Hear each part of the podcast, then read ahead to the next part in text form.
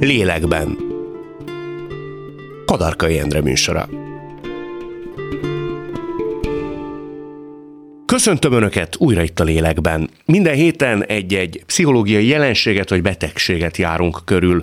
Célunk, hogy az alapoktól közérthetően számos tévhitet is tisztázva mutassuk be azokat. A műsor első felében mindig egy a témában jártas szakember, tehát egy pszichológus vagy pszichiáter segítségével igyekszünk megismerni egy-egy jelenség lélektani hátterét és folyamatait. A második részben pedig egy az adott pszichológiai zavarban érintett ismert vagy civil vendég mesél a saját megéléseiről, tapasztalatairól. Ma a kiközösítés traumáját járjuk körül, mert hogy a szakemberek szerint mindez bizony egy trauma. A gyermekkori kiközösítés kivált kép súlyos nyomokat hagy a személyiségen. Ezeket járjuk körül dr. Pickó Katalin, pszichiáter, szervezetfejlesztő tréner segítségével. Szókratész ugye választhatott két dolog közül, az egyik, hogy számüzetésbe megy, a másik pedig, hogy kissza méregpoharat. Ő az utóbbit választotta, mint sem, hogy kiközösítsék. Miért fáj ennyire nekünk, ha kiközösítenek? Alapélményünk a világgal kapcsolatban, az első alapélményünk az az egység megélése. Ezt éljük meg az édesanyánk hasában, ezt éljük meg kis csecsemőkorunkban. Ennek van egy olyan biztonságélménye, amibe életünk végéig mindig visszavágyunk. Erik Fromm erről ilyen nagyon szépen ír a szeretet művészetében, hogy folyton ezt az egységet keressük, ehhez különböző pótszereket találunk néha, és kiűzetünk, ugye a paradicsom, a paradicsomban az egységélményben volt részünk, és amikor kiűzetünk a paradicsomból, hát akkor elkezdődik a fájdalom, elkezdődik a szenvedés. Úgyhogy azért fáj, mert kikerülünk az egységből, mert magunkra maradunk, mert megérezzük a magányosságunk fájdalmát. Olvastunk olyan kutatást, miszerint az agyban egy fájdalomközpontot is megnyom, amikor az ember azt érzi, hogy kitaszítatott. Tehát ennek fizikai kínokkal egyenértékű jelei vannak az emberi szervezeten és Igen, Tehát ez nagyon érdekes, hogy ahol mondjuk fizikai fájdalomnál van egyfajta jelzés az agyban, a kitaszítottság, a kirekesztés pontosan ugyanott reagál. Tehát tényleg megéljük egyébként a kitaszítottság és minden trauma, mert hogy ez egy trauma, minden trauma a testünkben is leképeződik. Úgyhogy igen, olyan, mint egy fizikai fájdalom. Mi a kirekesztettség definíciója? Van-e ránézve bármilyen Hát sokféle definíció van. Én a közösségből való perifériára kerülés, a, amikor mások elfordulnak, és talán még egy definíciót mondhatnék, ami, ami ennek fontos része, hogy az ember azt éli meg, hogy láthatatlanná válok. Ő éli meg, vagy tényleg láthatatlanná válik a mások szemében? a mások szemében is láthatatlanná válik, de ugye ez egy érdekes kérdést vet fel, mert azért sokszor van olyan egy közösségben, én szervezetekkel, szervezeti kultúrával is foglalkozom, hogy valaki úgy éli meg, hogy ki van rekesztve, miközben nincs kirekesztve, csak van ezzel kapcsolatban egy érzékenyítettsége. Az eredmény ugyanaz, ugye? Az eredmény ugyanaz a fájdalom, abból a szempontból, hogyha azt tekintjük eredménynek, hogy ő neki ez baromira fáj, hogy megél egyfajta semmi ágán ül szívem, kis teste hangtalan bacog, tehát ugyanazt éli meg a fájdalom szempontjából, igen, az ugyanaz. Ha projekció is, az eredmény végső soron ugyanaz. De belevágtam a szabadba, a kirekesztettségnek a definíciója az micsoda azon felül, hogy a perifériára szorul valaki. Vannak ennek számon kérhető lenyomatai vagy megnyilvánulási formái? Tehát a többiek elfordulnak tőle, nem akarnak hozzá kapcsolódni. Sőt, lehet az is, hogy nem csak nem akarnak kapcsolódni, hanem ugye ez nagyon közel van ahhoz, a bullyingoláshoz, tehát hogy nagyon esetleg még ellene is fordulnak, szövetkeznek ellene, és nem fér hozzá azokhoz a közösségi energiákhoz, amihez a többiek azok kapcsolódnak. Vajon miért kerül valaki ilyen helyzetbe? Nagyon sokszor megjelenik egyfajta másság, ilyen érdekes dolog, hogy mindannyian azt hiszük magunkról, hogy mi magunk normálisak vagyunk, és a hozzánk hasonló emberekbe bízunk, és azok szimpatikusak, akik hozzánk valamiben hasonlók, és elkezdjük gyanús szemmel méregetni azt, aki különbözik tőlünk. Szóval valamiben különbözik, ez lehet, lehet valami szociális helyzet is, lehet valami külső tulajdonság is, de nagyon sokszor megjelenik az a kirekesztésben, hogy megjelenik az irítség. Tehát, hogy valaki túl jó tanuló, máshogy teljesít. Nem csak alul teljesít, hanem, hanem mondjuk sokkal jobban teljesít, mint a többiek. És ezáltal, ha a többiek 5 PC-zik ki, ezáltal ők kerekednek fölül, legalábbis látszat szintjén. Igen, bár itt azért egy kicsit megbontanám a többieket, mert a csoportdinamika nagyon érdekesen tud alakulni, hogy azért itt vannak hangadók.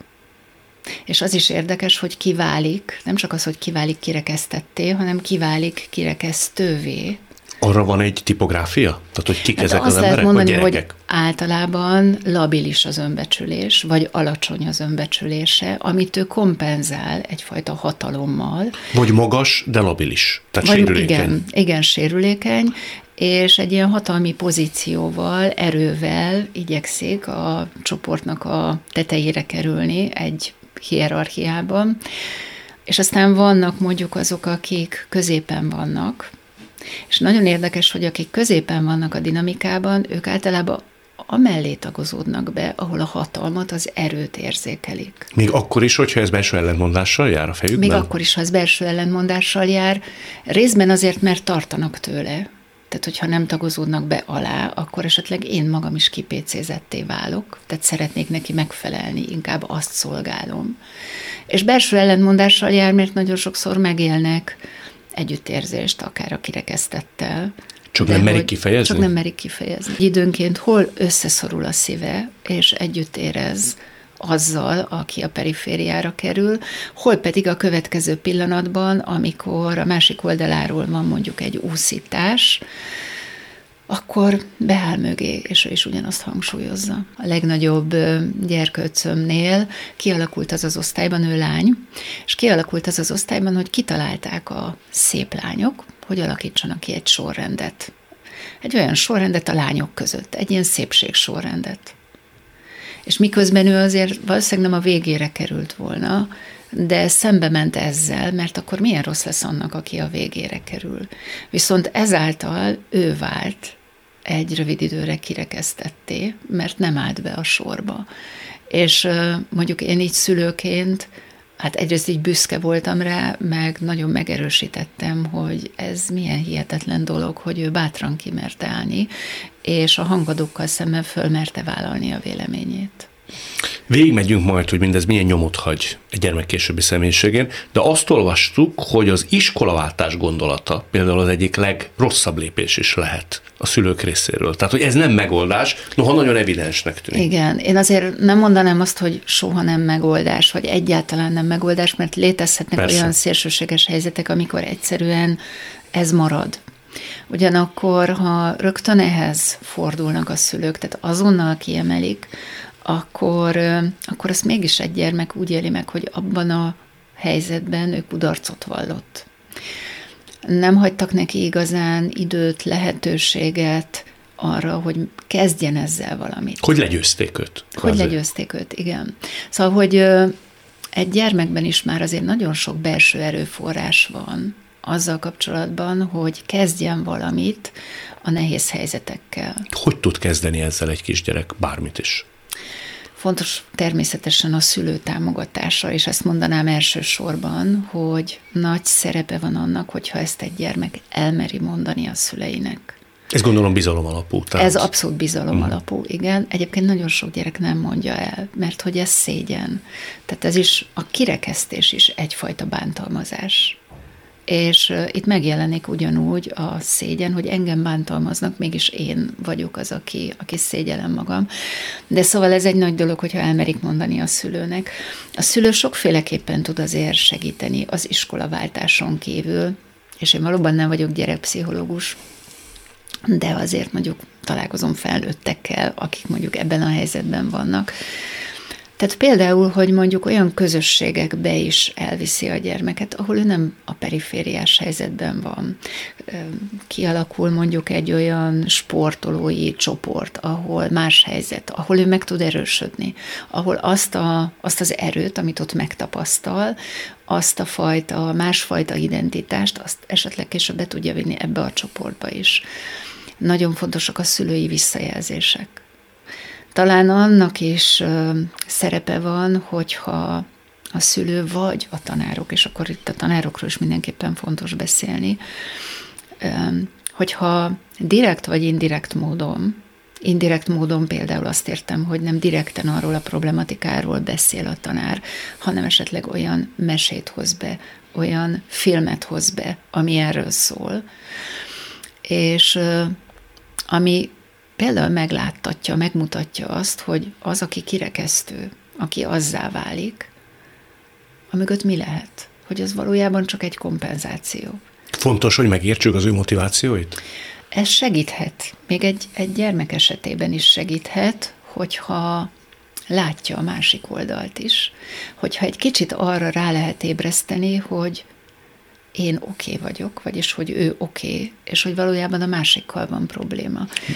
Mert... Nyilván, nyilván ez kisebb gyerekeknél nem működik, tehát hogy ez most ilyen kamaszkorú gyerekekről beszélhetünk, ahol már ezt be lehet építeni. Gondolom azért a kiközösítésnek vannak nagyon komoly forgatónyomatékai egy személyiségen. Igen. Melyek azok? Hát talán a, a leghangsúlyosabb az, az, hogy az önbecsülése, az önértékelése az alacsony lesz, és akármilyen helyzetbe kerül, mondjuk kiválasztás, munkahelykeresés, akkor lehet, hogy egy munkahelyen is sokkal inkább kudarc kerülővé válik. Kerüli a kockázatot, biztonságra törekszik, esetleg nem halad úgy a karrierjében, vagy eleve olyan munkát választ, ami inkább biztonságot jelent számára, nehogy valamit kockáztatni kelljen.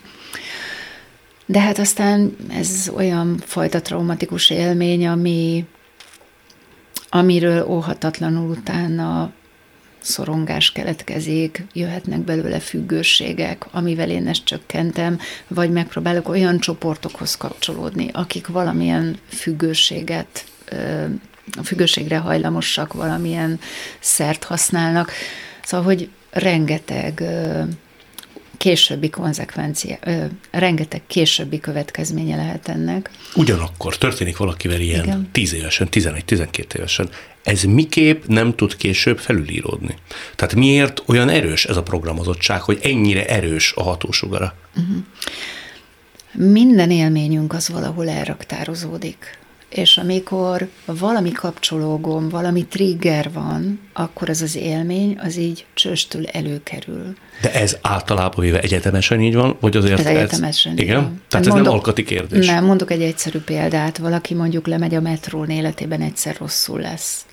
A rosszulét érzése ugyanahoz a tehát hozzákapcsolódik a hanghoz, az illathoz, hozzákapcsolódik ahhoz az élményhez, hogy megyek lefelé, legközelebb hozzákapcsolódik a képhez, legközelebb megy valaki lefelé, és azok a trigger pontok, azok az érzékszervi ingerek egy pillanat alatt behozzák a rosszul lét élményét. És ez a traumás fájdalommal is így van.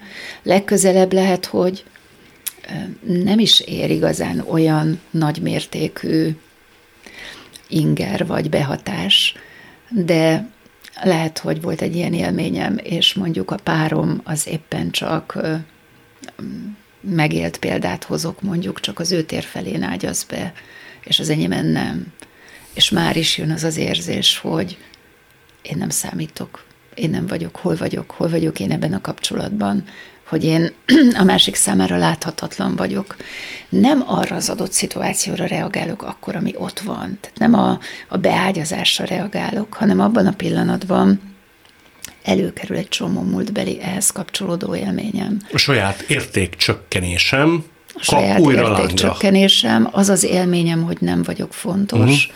az az élményem, hogy kívül vagyok, hogy nem figyelnek rám, hogy én láthatatlan vagyok, és előkerül ennek a fájdalma. Egyébként nem beszéltünk még arról, hogy nem csak egy osztályközösségben lehet kirekesztődni, egy családban is ki lehet rekesztődni. Tehát, hogy mondjuk van egy kedvenc van egy testvérem, aki nagyobb, vagy okosabb, vagy, vagy erősebb, vagy jobb eredményeket ér el, aki nagyobb figyelmet kap a szülőtől. Tehát egy gyermek a családban is érezheti magát kirekesztve. És hogy mitől van az, hogy valaki érzékenyebb rá, valaki kevésbé érzékeny rá, szerintem mindenki érzékeny rá.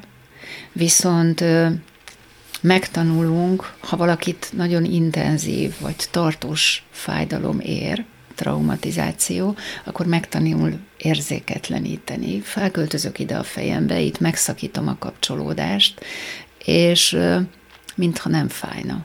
Pedig a fájdalom az ott van legalul, csak annyi minden réteget rakunk rá. Azzal egyetértesz-e, hogy erre is találtunk utalást, mi szerint az áldozatoknak a karakterológiája, ha van ilyen, az igen gyakran rossz családi dinamikákból kerül ki. Nevezetesen, hogy valami otthon már ezt elő hívhatta, tehát hogy alacsonyabb rendőnek érezheti magát egy gyerek, és ezáltal a többség szagolja ki mondanám cinikusan, hogy remek érzékkel, tehát hogy jó orral, hogy ki az, aki védtelen és sérülékeny. Igen, hát ez abszolút így van. Egy dologgal kiegészíteném, ugyanez a problematikus családi dinamika, ez nem csak az áldozatnál, hanem a bántalmazónál is megvan.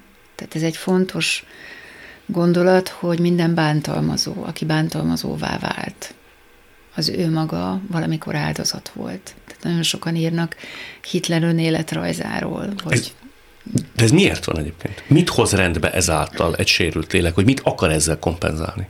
A fölényt? A bántalmazásra Igen. gondolsz? Igen. E, azonosulok a bántalmazóval, és én magam is azzá válok. És amíg én magam vagyok a bántalmazó, addig az áldozat szenvedését, azt nem szenvedem el. Meg addig se én vagyok az áldozat. Meg addig se én vagyok. De például Fromm azt írja róla, hogy az egységbe való visszakerülésnek az egyik lehetősége az, hogy úgy lépek szimbiózisba másikkal, hogy magam alá gyűröm. Tehát, hogy az is, az is én vagyok, és bekebelezem, kontrollálom. Említetted, hogy azért ez bizony nyomot hagy, például rossz önértékelés, nyomám, vagy annak formájában, amiből például egy nem túl szerencsés munkahelyválasztás is lehet. Ahogy végighallgattam a te okfejtésed, az annyit jelent, lehet, hogy túlzok, de az önsorsrontás definícióját írtad le végső soron? Tehát, hogy az ember egy ilyen alap élményből fakadóan, foka, fokozatosan azokat az élményeket keresi, és leli majd meg az otthonosságot, ami előállítja az ő kudarcos életet? Hát igen, akkor érzem magam biztonságban, komfortzónában vagyok, nem akarok kilépni a komfortzónából. Mindig csak olyan helyzeteket választok magamnak, amiben nincs igazán kihívás. De hogyha nincs igazán kihívás, és nem lépek ki a komfortzónából, akkor nincs igazán tanulás se benne, akkor, akkor mindig a biztonságkerülés, a kudarckerülés a fő iránytűm, valahogy nem haladok előre az életemben. És ami még nagyon fontos, hogy amikor valaki kirekesztődik, akkor lehet, hogy abból a helyzetből kijön de utána annak az élményét úgy is magával viszi, hogy az a hang, amit ő akkor ott megkapott másoktól, az beépül, és nagyon sokszor saját magának mondja. Tehát, tehát önbántó saját, lesz? Igen, önbántó lesz, tehát hogy önmagát is elkezdi leértékelni helyzetekben. Tehát egy ilyen trauma az nem egy letokolt valami, hanem annak megvannak a nyúlványai az életünk többi részére is. A választásainkban, a döntéseinkben, egy-egy helyzetben, ahol ez a belső hang egyszer csak, egy ilyen belső kritikus hang megszólal, és az lesz az iránytű, és ilyeneket mondok magamnak utána, hogy úgyse meg az vezérel, hogy ó, nem, mert mi lesz akkor, ha. Meg lúzer vagyok, hisz ezt kiabálták. Lúzer vagyok, rám. igen. Aha. Az a tuti, hogyha nekem úgyse sikerülhet, tehát az a tuti, hogyha maradok a helyemen, esetleg akkor is, ha nem érzem jól magam a munkámban, ha, ha mondjuk akár ott is periférián vagyok, de hogy nekem ez jár, nekem ilyen az életem. Most biztos nagyon csacsiságot kérdezek, nem is a ráció mellett. Nincsenek csacsi kérdések. Nincsenek csacsi kérdés? Nincsenek csacsi kérdés. Na, akkor felszabadultam. Hogy ha valakivel történik 6-7 évesen egy ilyen dolog, eltelik 20 év, hogy nem tudja magának átprogramozni azt, hogy az, hogy a hat éves aladár épp mit mondott neki, az végső soron teljesen mindegy, hisz egy frusztrált fiúcskának volt a topzódása. Mitől tud ez egy érett és felnőtt ember lelkében ilyen hihetetlen nagy hatást gyakorolni? Hisz ha végig gondolja logikusan és racionálisan, akkor rájön arra, hogy Aladár és Tompika végső soron nem szabad, hogy meghatározza az ő életének a későbbi Igen. folyamányát. Visszakérdezhetek? Egyébként te ilyen nagyon logikusan, racionálisan nem. így működsz. Mert, ah, hogy, mert nem. hogy nem így működünk. Ez így, amit mondasz, ez teljesen érthető, meg, meg észérvekkel valóban így belátható, de csak hogy nem így működünk, hanem ér bennünket egy élmény, valamilyen feszült helyzet. Abban a feszült helyzetben, pláne hogyha van egy ilyen kapcsológomb hozzá, abban a pillanatban elindulunk egy időutazásra, visszatérünk abba az élménybe, abba a gyermekkori állapotba, és az érzelmek gyorsító sávján, ezt egy kliensem használta, abban a pillanatban megjelenik az a fájdalom, és azzal a fájdalommal én nem tudok így tudatosan megbírkózni abban a pillanatban, hogy jaj, mit jön belém ez a fájdalom, hát ez csak a 6-7 éves koromban Pistike azt mondta, hogy hogy kerül ez ide. Ezt én nem látom be abban a pillanatban. Megélem a fájdalmat, és a fájdalom abban a pillanatban beszippant. Még egy mondat erejéig azért visszatérnék a fokozatokra, mert én úgy gondolom, van a kiközösítés, így vagy úgy megnyilvánul. Igen. Van, amikor a másikat levegőnek nézzük, az már szerintem egy Igen. meglehetősen drasztikus Igen. megnyilvánulási formája, és van a kimondottan fizikai bántalmazás, ami a kirekesztésre... Fizikai vagy verbális. Vagy verbális, Igen. persze, verbális Igen. is tud sokszor Igen. még fájóbb is lenni. Igen. Annak egy egészen elszabadult Igen. módozata. Van különbözőség lelki lenyomatok tekintetében, hogy melyiket éli át az ember a három közül? Nyilván, ahol azért ilyen effektív bántás, verbális bántás, abúzus, sőt fizikai bántalmazás jelenik meg, az a legfájdalmasabb. De ez a három, ez nem mindig különül el feltétlenül, vagy nagyon sokszor mm, kapcsolódik ahhoz, hogy van egy kiközösítés, nem szólunk hozzá, a szünetekben mondjuk gyerekeknél nem beszélünk vele, de leesik a hó, és akkor mindenki azt a gyereket hógolyózza akit addig kiközösítettünk. Tehát, hogy valóban vannak ennek ilyen, mondhatjuk így, ilyen, ilyen szintjei, fokozatai, de azért ezek nem ilyen elszeparált dobozok, hogy csak ez van és ez nincs, hanem ez egy, egy pillanat alatt átalakulhat az egyik a másikba. Az egyébként... És, és bo- bocsánat, még egy, hogy a, a kiközösítésnél maga a láthatatlanság élmény, amit mondasz, az az, aki ki van közösítve, abba óhatatlanul megjelenik. Tehát ez egy ilyen alapélmény a kirekesztésnél, kiközösítésnél, hogy olyan, mintha nem lennék, mintha nem léteznék, és ennek van egy nagyon nagy fájdalma, mintha nem is lennék. Elveszítem saját magamat. Az nagyon nyakánál előrángatott hasonlósága, vagy párhuzam, hogy azok, akik bántást szenvedtek el, erre nézve, és tehát annyifajta tanulmány van, hogy a fene tudja, hogy kinek higgyen az ember, a későbbi mondjuk iskolai lövöldözők esetén nagyon sokszor megfigyeltek ki közösítést, mi több ö, obuzált gyermekkorról számolnak be. Van a kettő közt bármilyen összefüggés? Igen, ugye ennek a, beszéltünk róla, hogy a kirekesztésnek, kiközösítésnek van egy iszonyú belső fájdalma. És ezzel a fájdalommal nagyon nehéz mit kezdeni. És ez a fájdalom, meg akarok tőle szabadulni, hogy tudok tőle megszabadulni, Hát úgy, hogy vagy önmagamon is sebet ejtek. Már fizikailag is? Fizikailag is, tehát önbántalmazás, vagy akár öngyilkosság is lehet a kiközösítésből. Hiszen nem vagyok. Nem bírom ennek a fájdalmát, ennek a magányát, hogy, hogy nem vagyok, hogy senki nem figyel rám. És nem elég, hogy nem vagyok, a másik is ott van, hogy nem vagyok elég.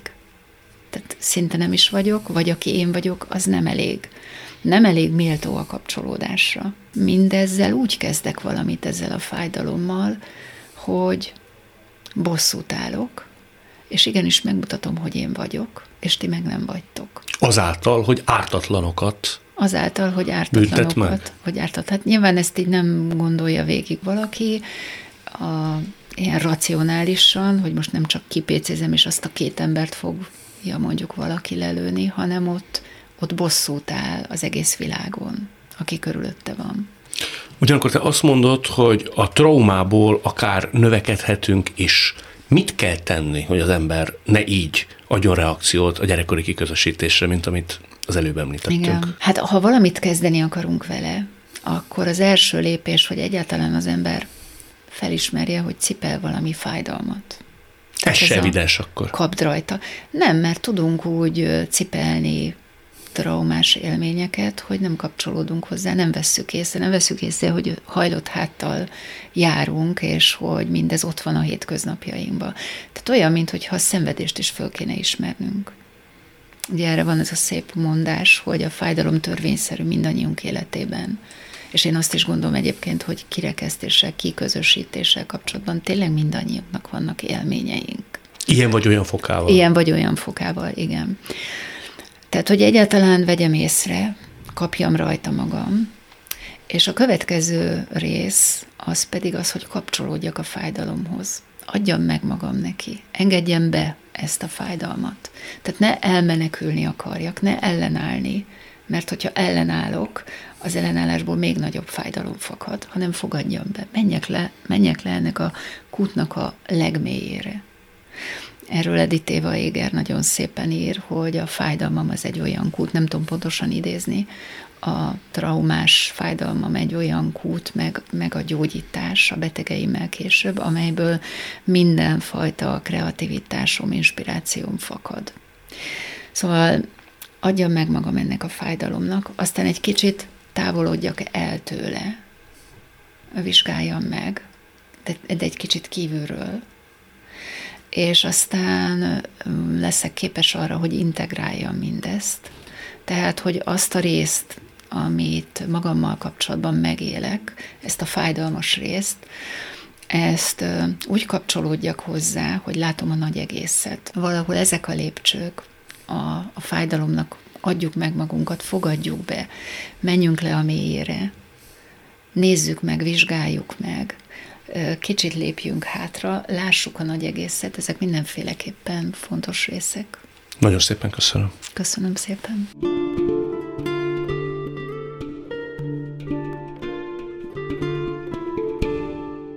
Dr. Pickó Katalin után következzék Grisnyik Petra színésznő. Magassága miatt komoly bántásokat kellett elviselnie az általános iskolában. 2008-ban végzett a Kaposvári Egyetem színművész szakán. 2014-ig a Kaposvári Csiki Gergely Színház tagja, azóta szabadúszó. Az egy nagyon, nagyon speciális helyzetet okozott, hogy én nagyon váratlanul és irtózatos tempóban nőttem meg. Tehát, hogy mindig látszott rajtam az alkatomon, hogy, hogy én magasabb leszek, mint egy átlagos nő, de mondjuk ilyen 12 éves koromban viharos gyorsasággal nőttem 18 centimétert. Ráadásul nyáron, tehát eljöttünk az iskolából, és mikor visszamentünk, én akkora voltam, mint a férfitási tanárunk. És ez, hát természetesen nekem egyrészt sokkoló volt, meg borzasztó sok mindent kellett ezzel kapcsolatban feldolgoznom, meg, meg helyre tennem.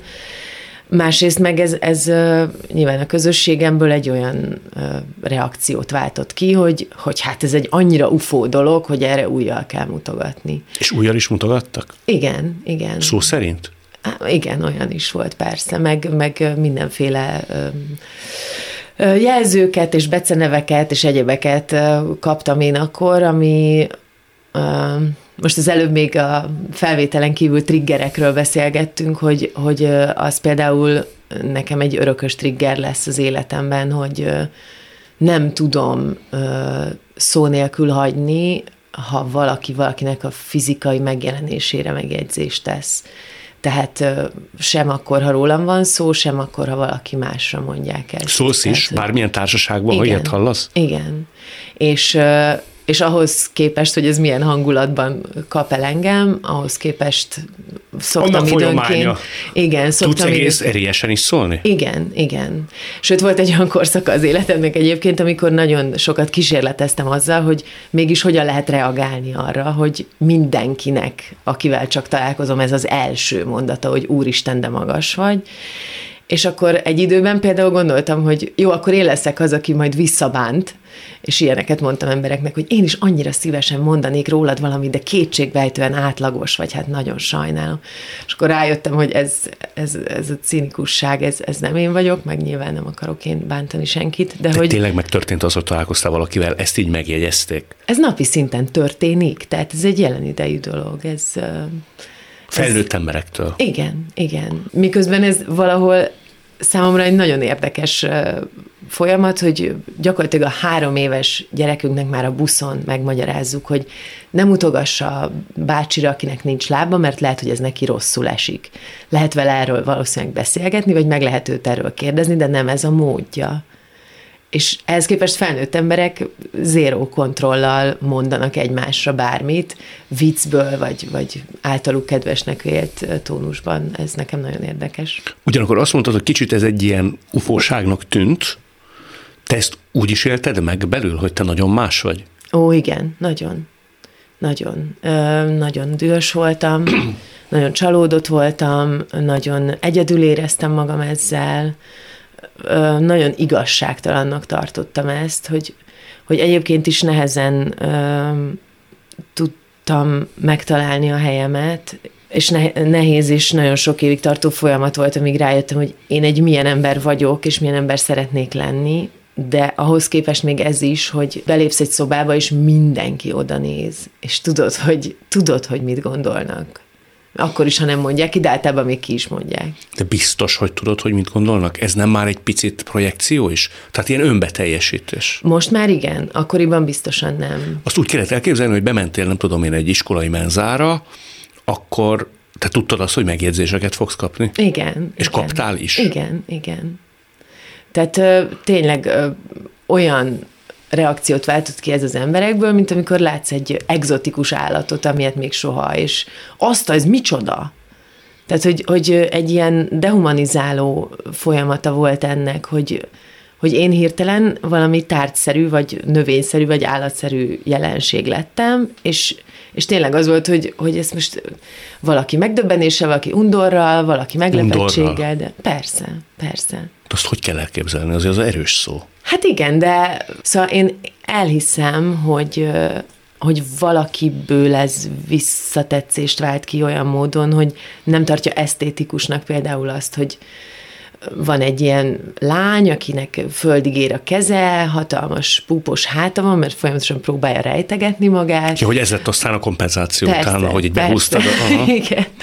És, és hogy, hogy egyáltalán, hogy 41-es lába van, és akkor a keze, amivel fölemeli a kosárlabdát, és szóval, hogy, hogy ez, ez furcsa, és minden, ami, ami furcsa, az teljesen érthető, hogy, hogy emberekből sokszor visszatetszést vált ki. Én nem azt mondom, hogy nem értem ezt a mechanizmust, hanem nekem az fáj, hogy az embereken nagyon sokszor nincsen fék.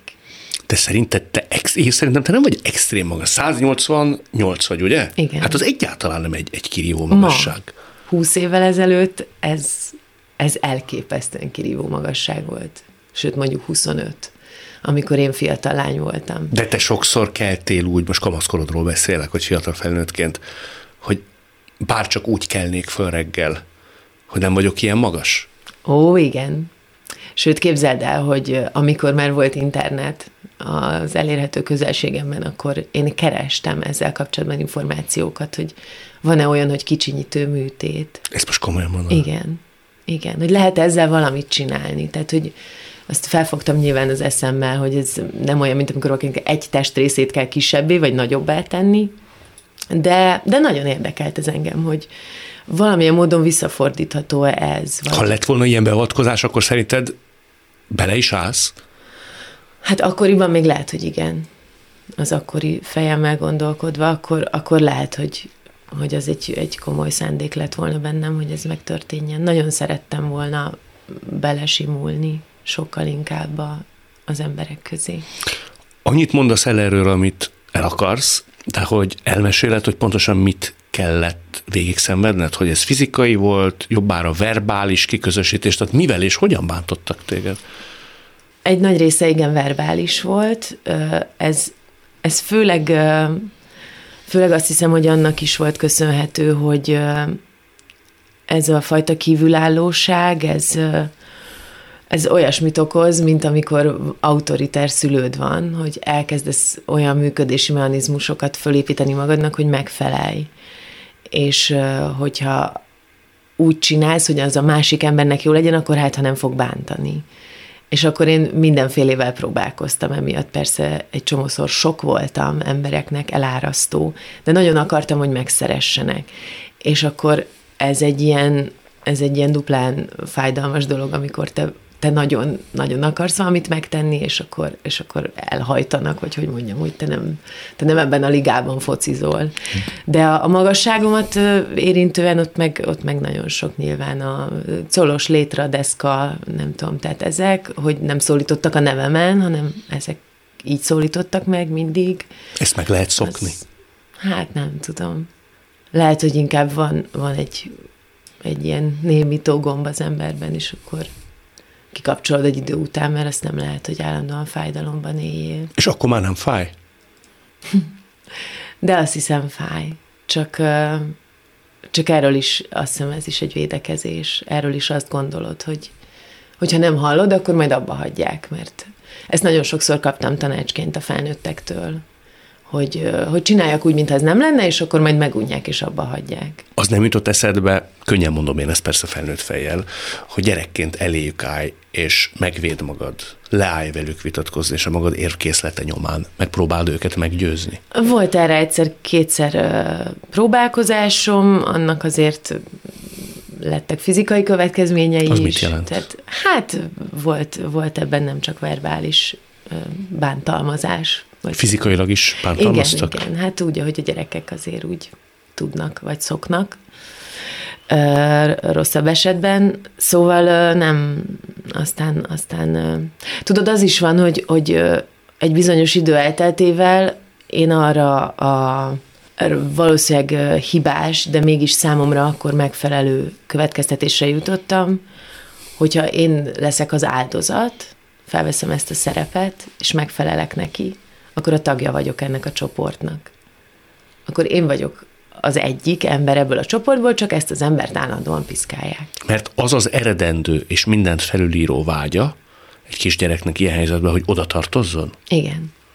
Igen. Melyik voltak a legfájdalmasabb évek? Hát ez a 12-13 és még Amikor úgy igazán megnőttél? Igen, igen. Uh-huh. Ez a te nőiességeden hagyott nyomot, szerinted? Maximálisan. De ez a mai napig van. Ezzel nekem folyamatosan dolgom van. Nekem, nekem a saját ö, személyiségképemben, vagy emberképemben nincsen az benne, hogy én nő vagyok, és ha nő vagyok, milyen nő vagyok. Nincs benne az, hogy nő vagy? Nincs.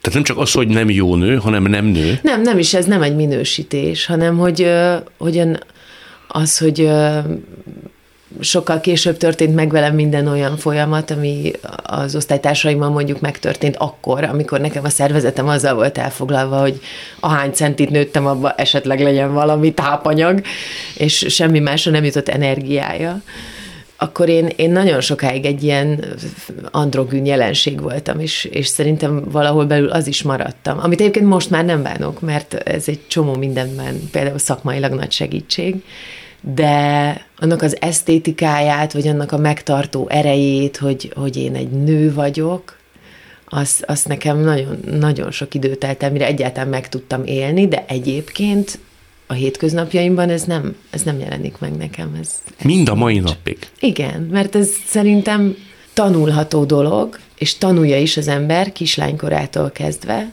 és nekem ott évek kimaradtak. Tehát én el vagyok csúszva ezzel a tanulással, és, és valószínűleg a, ahol most tartok ebben a folyamatban, az az, az ahol mondjuk tart, nem tudom, 17-8 éves korában egy, egy nő, hogy, hogy billegek valami között, ami, ami még ez a köly, kölyökutyás, nem tudom milyen szabad állapot, és, és a között, hogy na most már érkezzek meg ebbe a testbe, és vállaljam föl, hogy ez ekkora, az akkora, és én nekem ez pont így jó. Pont így jó? Most már nagyon sokszor igen. És hogy kell úgy nézni egy olyan dologra, hogy azt szeressük, amit korábban nagyon nem akaródzott, vagy nem tudtuk szeretni? Én jártam sokat, sokat terápiába ezekkel a, az élményeimmel kapcsolatban, hogy szakember segítsen ezt nekem feldolgozni, és ez is már sokkal később volt. És, és például az egy nagy felismerésem volt, hogy most már nem bánt senki. Én vagyok az, aki bántom magam. De milyen helyzetekben? És hát például olyankor, amikor azt gondolom, vagy azt mondom magamra, hogy hát ez ilyen, ez olyan, miért nem ilyen, jaj de kicsi, jaj de nagy, jaj de löttyet, jaj de hosszú, nem tudom. Hogy ezeket már nem mondja rám senki, akkor én miért mondjam magamra? De te akkor is voltál képes mondani ilyeneket, nőiességed egyik másik ékességét, vagy nem tudom, hogy nevezzem, amiről egyébként a párod, a szerelmed meggyőzött, hogy ez nem így van? Ó, persze. Én, én nagyon... Szóval engem, ez nagyon furcsa, de, de hogy, hogy a mai napig azt gondolom, hogy ha én tetszem egy férfinak, akkor én, én nekem azt nagyon meg akarom tudni, hogy miért. Tehát, hogy, hogy az, nem, az nem lehet, hogy ő lát engem, nem tudom, egy ablaküvegen át, és, és ez szerinte oké. Okay. Hanem, hogy biztos vagyok benne, hogy, hogy én valami, egyébként van bennem még valami, amitől szépé válok. És nagyon nehezemre esik elfogadni, hogy ha az ő szemével néz, nem az enyémmel, akkor ebben tényleg van szépség. Minek kell történnie, hogy elhidd, hogy az egy reális optika, amit a másik használ? El kell engednem magamat abban a helyzetben. Befogadónak kell lennem erre, és tudatosítani azt, ami nekem egy, egy fontos és mai napig tudatos szinten működő dolog, hogy nem minősíthetem azt, amit egy másik ember megfogalmaz. És ezen keresztül akkor magamat sem minősítem. És amikor mondjuk középiskolában vagy utána, föl tudod idézni azt az első emléket, amikor rácsodálkoztál arra, hogy lányként közeledik feléd egy fiú. És hogy azt mondtad magadban, hogy a 700-at neki. Igen, erre nagyon emlékszem. 17 éves voltam, és mentem az utcán az iskolából elfelé, és hallottam, hogy valaki fütyül. És akkor nem fordultam meg, természetesen. És megint fütyült. És akkor gondoltam, hogy hát csak akkor úgy megnézem. És megfordultam, és jött egy évfolyam társam mögöttem, akit nem ismertem, ez egy hatalmas iskola volt, kilenc osztály volt az évfolyam, de tudtam, hogy ő az évfolyam társam. És akkor rájöttem, hogy fülhallgató van a fülén, és hogy ő nem utánam fütyült, hanem fütyül, csak nem hallja, mert a zenét hallgatja. És akkor nagyon elkezdtem nevetni, és utolért. És akkor levette a fülhallgatót, és elkezdtünk beszélgetni és elhívott randizni. Hoppá! És életemben először elhívtak randizni, és uh, annyira éles bennem ez az élmény, hogy most is tényleg ilyen... Még el is pillanttál egy kicsit. Tényleg, egy jaj, picit. de jó. Ilyen egész testes élmény volt tényleg. Ilyen nagyon, nagyon nagy bizsergés, és nagyon valahogy azt éreztem, hogy, hogy ilyen kiterjedésem van hirtelen, hogy ilyen erő volt abban, hogy, hogy valaki, valaki ezt így megfogalmazta, és azt gondoltam, hogy borzasztó vagány dolog, hogy milyen nehéz lehet a fiúknak, hogy nekik kell elhívni a lányokat, hogy ez, ez bátorság is kell biztos, és, és ő egy nagyon, nagyon szép és nagyon szelíd fiú volt, és ő volt az első szerelmem. És aztán én a csaja voltam, és aztán ő volt a a fiúm. És szóval, hogy ez, ez igazából olyan volt, mint a könyvekben, amiket olvastam. Úgy is mondod el? Tehát már ábrándos képek jelennek meg az ember szem előtt. Igen.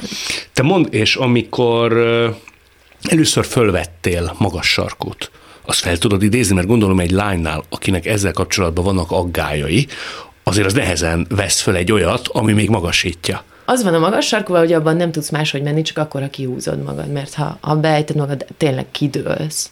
És, és ma felveszed az... időnként? Igen, igen. Kell hozzávennem egy nagy levegőt, de, de csinosnak, és, és, és nem tudom, tényleg ilyen energikusnak érzem magam attól, hogyha van rajtam magas sarkú. Ritkán teszem meg, mert mert az tényleg egy kicsit kihívom a sorsot magam ellen, de de azért van olyan, hogy azt játszom, hogy megyek a körúton, és én vagyok a Beyoncé. Tényleg? Igen. és azt hogy kell csinálni? Hát úgy, hogy, hogy tudod, van ez a járás, ahogy magas sarkuban nagyon uh, power walknak hívják, hát nem véletlenül, hogy olyan nagyon tudatosan és nagyon magabiztosan így hasítod a levegőt, és ezt tényleg csak magas sarkúval lehet csinálni. Isteni jó. Akkor egy kicsit csinálom. és halálosan élvezed. Nagyon. és látod is magad ilyenkor kívülről? Igen. És azt tetszik? Igen. Igen. És kell-e hozzá ilyesfajta segédeszköz? Nem lehet ez belülről előhívni lévén, hogy azért ez mégiscsak belülről fakad? Dehogy nem, persze. Csak ez, ez egy nagyon nagy munka. Nagyon sok energia, nagyon sok figyelem, nagyon sok szeretet a önmagam felé. Majdnem, hogy fontosabb, hogy önmagad felé, mint a társadtól? Igen. Uh-huh. Igen. De az biztos, hogy ez egy megtámogató dolog, hogyha ha valaki ebben segít, de, de ez egy ez egy folyamatos munka, tényleg, a, ami, ahogyan mondjuk az önismeret egy folyamatos munka, szerintem az önszeretet is. Tehát, hogy, hogy ez nincs olyan, hogy na most ez készen van. Felidéztél egy történetet, amikor először egy fiú fölkért téged táncolni. Ez miért volt olyan emlékezetes, vagy olyan szívdobogtató számodra? Ez még előtte volt, a fütyülős fiú előtt? Nem, ez sokkal később Szegényeket volt. így fogjuk már nevezni, a táncos fiú, meg a fütyülős. Igen, nem baj, maradjanak az anonimitás homályában. Um, ez sokkal később volt, én már Kaposváron ö, voltam, igen, 21 éves voltam, akkor voltam gyakorlaton ott a színházban. És volt a színházban egy buli. És volt a színháznak egy tagja, egy színész, egy rendkívül tehetséges, elképesztően vonzó, halálosan jó pasi, aki 18 centivel volt nálam alacsonyabb. És akkor ezen a gála műsoron mi fölléptünk az osztályommal, és ezért bebocsátatást nyertünk a művészbüfébe, ami hát az első alkalom volt, és nagy izgalommal zsizsegtünk ott. És akkor oda lépett hozzám egyszer csak ez a pasi, és azt mondta, hogy gyere. És kérdeztem, hogy hová? Hát táncolni. És néztem, hogy de biztos, tehát, hogy ez, igen, igen. És nagyon, nagyon magabiztos volt, és nagyon meggyőző, és gondoltam, hogy jó, nem baj, már úgyis mindenki sörözött, majd most fölállok, ezen lesz egy nagy nevetés, és akkor tovább lendülünk ezen, ő is rájön, hogy eddig csak ülve látott, és akkor nagyon sok ilyen élményem volt egyébként fiúkkal, hogy ülve beszélgetünk, és mikor fölállok, akkor wow, akkor, akkor sokkot kapnak. Gondoltam, hogy ez is egy ilyen helyzet lesz. És felálltam, és életemben olyat nem táncoltam. Tényleg viharos volt, és szenvedélyes, és szórakoztató, és, és nekem akkor volt először egy ilyen élményem, egy ilyen felismerésem, hogyha egy, egy férfi eléggé biztos magában, ő eléggé férfi magának, akkor őt egyáltalán nem fogja érdekelni, hogy én mekkora vagyok hozzá képest. Egyébként tőle kaptam civilben az első magas sarkú cipőmet kb. egy évvel később. Szerinted ezen múlik? Tehát, hogy azok a fiúk, akik visszarettennek, azok saját magukban bizonytalanok? Igen, igen. Volt olyan ö, fiú is az életemben, akivel nagyon jó és bensőséges viszonyom volt, és nagyon tetszettünk is egymásnak, és azért nem lépett szintet ez a kapcsolat a barátságban, mert mondta, hogy ő nem tudja elképzelni, hogy, hogy velem megjelenjen mások előtt nyilvánosan. Ez úgy, hogy mondat. fogja a kezemet. Nem. Nem? Nem, ez őszinte. És ez róla szól, nem rólam. Hmm. Én akkor nem azt éreztem, hogy szégyelne engem, hanem hogy ő szégyelné magát, és én nem kívánom senkinek azt az érzést, borzasztó a szégyen, sokat tudok erről. De ő miért szégyelni magát, hogy annyival alacsonyabb nálad? Hát, hogy ő valószínűleg nem élné meg magát egy férfiként ebben a helyzetben, és zavarban jönne, és rejtegetni akarná magát, és nem érezné komfortosan magát, ami tulajdonképpen az, ahogy én sokáig voltam a magasságommal, tehát én egyáltalán nem haragudtam rá ezért, és nagyon-nagyon megértettem, amit érez. No, de a bántások, azok hogy maradtak abba? Tehát ez egész egyszerűen a korral meghozza a gyerekek bölcsességet, belátását, empátiáját, és ez kikopik, hogy elunták. Az történt, hogy elballagtunk az általános iskolából, és nem találkoztam többet ezekkel az emberekkel. Ennyi történt. Tehát amikor, amikor még én ott voltam, abban a közegben, addig, addig ez ment. Ez folyamatos volt. Tehát nekem az volt egy, egy új élmény, amikor átkerültem egy másik intézménybe, gimnáziumba, hogy egyébként van olyan közeg, ami nem ilyen. Te megbocsátottál nekik? Hát nézd, senki nem kért tőlem bocsánatot. Elvárnád? Nem, nem. Ez azt jelenti, hogy nem is jártál lenne, találkozón, ugye? Nem, de ennek egyébként praktikus okai vannak. Egyszer tudtam menni egyébként, de, de hát az van ezekkel a programokkal, hogy ezek szombat délután este szoktak zajlani, amikor én dolgozom. Szóval a gimis találkozómon se tudtam ott lenni, pedig Tudod, mi jutott eszembe? Egyszer kérdeztem valakit, aki nagyon csúnya számára, csúnya gyerekkori bántalmazásokon ment keresztül már közösség által. És kérdeztem tőle ugyanezt, és azt mondta, hogy ő elmesélte, és senki nem emlékezett rá. Elhiszem. Tehát, hogy ők azt mondták, hát ne haragudj, de ilyet mit csináltunk? Igen. Tehát, hogy egy 12 éves gyerekben nem az mered meg, hogy ő mekkora szemét volt a másikkal, és bántotta hanem ezt csinálta Aladár, ő is mondta, de attól még szerette a másikat, már mint adott esetben téged. Én el, elhiszem ezt, sőt, hát tudom, hogyha valakinek ez nem olyan nagy dolog, akkor, akkor oké, okay, akkor ő vagy elfelejti, vagy nem abba a fiókba tette, hogy nem tudom, lehet, hogy ez csak egy érdekes sztori, amit nem tudom, elmesél majd a gyerekeinek, hogy, és akkor voltunk így az osztályban, meg volt ez a Deszka nevű csaj, meg volt, tehát, hogy, hogy ez, ez, ez a, megmarad ezen a szinten, nem, nem kérném azt senkin számon, hogy tudják-e, hogy ez nekem milyen mélyre ment, és tudják-e, hogy milyen sok feladatot kaptam én ezáltal. Jó lesne azért, hogyha egyszer mondjuk látják ezt az interjút, és valakinek eszébe jutna, hogy lehet, hogy megcsörrenti a te telefonod, és azt mondaná, hogy... Biztos, hogy jó lesne, igen. De én már letettem erről abból a szempontból, hogyha ha valakinek ez egy, egy fontos dolog lenne, vagy belső késztetést érezne rá, akkor valószínűleg már megtette volna, hát azért már benne vagyunk a korban, és, és sok év eltelt azóta, hogyha, hogyha tényleg lenne erről valakinek egy domináns emléke, hogy ott szarul viselkedtem, akkor, akkor lehet, hogy, lehet, hogy már megfogalmazta volna. Szóval a, a megbocsátásról én azt gondolom, hogy azt ajándékba szoktuk adni valakinek. Uh-huh. Nagyon ki kell érdemelni. Nem kell kiérdemelni. Nem? Az kell, hogy őszintén akar adni ajándékot annak az embernek. Már a megbocsátó. Uh-huh. És te még azért itt nem tartasz. Nem szeretnék adni nekik semmit, de rosszat sem. Értem. Azért egyszer szerintem hosszú az élet, lehet, hogy belenézel még a szemükbe. Én őszintén szóval örülnék neki. Kíváncsi lennék magamra is, hogy hogy tudnék ebben a helyzetben működni, hogy bekapcsolnak-e a régi mechanizmusok, vagy, vagy hogy tényleg most már most már egy, egy olyan ember vagyok, aki ránéz erre a helyzetre, és nem azonosul vele. És szerinted hogy mennél el egy ilyen osztálytalálkozóra? Behúzott nyakkal, megint egy kis pupot erőltetve magaddal, vagy ilyen Beyoncé járással? Vagy Valahol a kettő között szerintem. Ó, nem tudom, én, én már azt hiszem, hogy nem venném föl azt a szerepet, amiben akkor tettek ők, és tettem én magam, hanem hanem most sokkal inkább szerintem azon az állásponton lennék, hogy ilyen vagyok, ez vagyok, és most már megtanultam azt, hogy ott, ahol nem fogadják el azt, amilyen vagyok, onnan el kell menni. Például egy nagyon emlékezetes élményem egy, egy ilyen terápiás szituációban, ez egy csoportterápiás dolog volt, ahol, ahol szóba került ez, és én, én meséltem el ezekről az élményeimről, és uh, ilyen uh, pszichodráma csoportszerűen ezt megelevenítettük, ezt a dolgot, és engem ez rettenetesen megviselt akkor, hogy újra hallani ezeket a mondatokat, emberek a szemembe megint ilyeneket mondanak. Nagyon-nagyon durva élmény volt, és akkor megkérdezte a terapeuta, hogy, hogy ki, a, ki az, aki meg tud védeni téged. És mondtam, hogy senki. Nincs ott egy felnőtt. És mondtam, nincsen, nem védenek meg a felnőttek. És mondta, hogy és most ki tud megvédeni téged. És nagyon sírtam, és mondtam, hogy senki. Ott maradtam, vissza, visszamentem oda, és tényleg azt éreztem, hogy és akkor egyszerűen csak azt mondta, hogy van itt egy felnőtt, aki meg tud védeni. Te vagy az.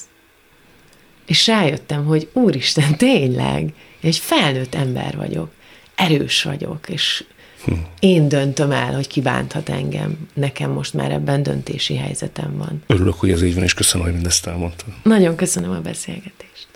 Ez volt a lélekben dr. Pickó Katalinnal és Grisnik Petrával. A műsort nem csak hallgathatják, de végig is nézhetik. Iménti beszélgetésünk hamarosan már látható lesz YouTube csatornámon is. A mai adás létrejöttében köszönöm Leocki Miriam, Rózsahegyi Gábor és Lantos Dániel segítségét. Találkozzunk holnap itt a Klubrádióban. Viszont hallásra! Lélekben. Kadarkai Endre műsora.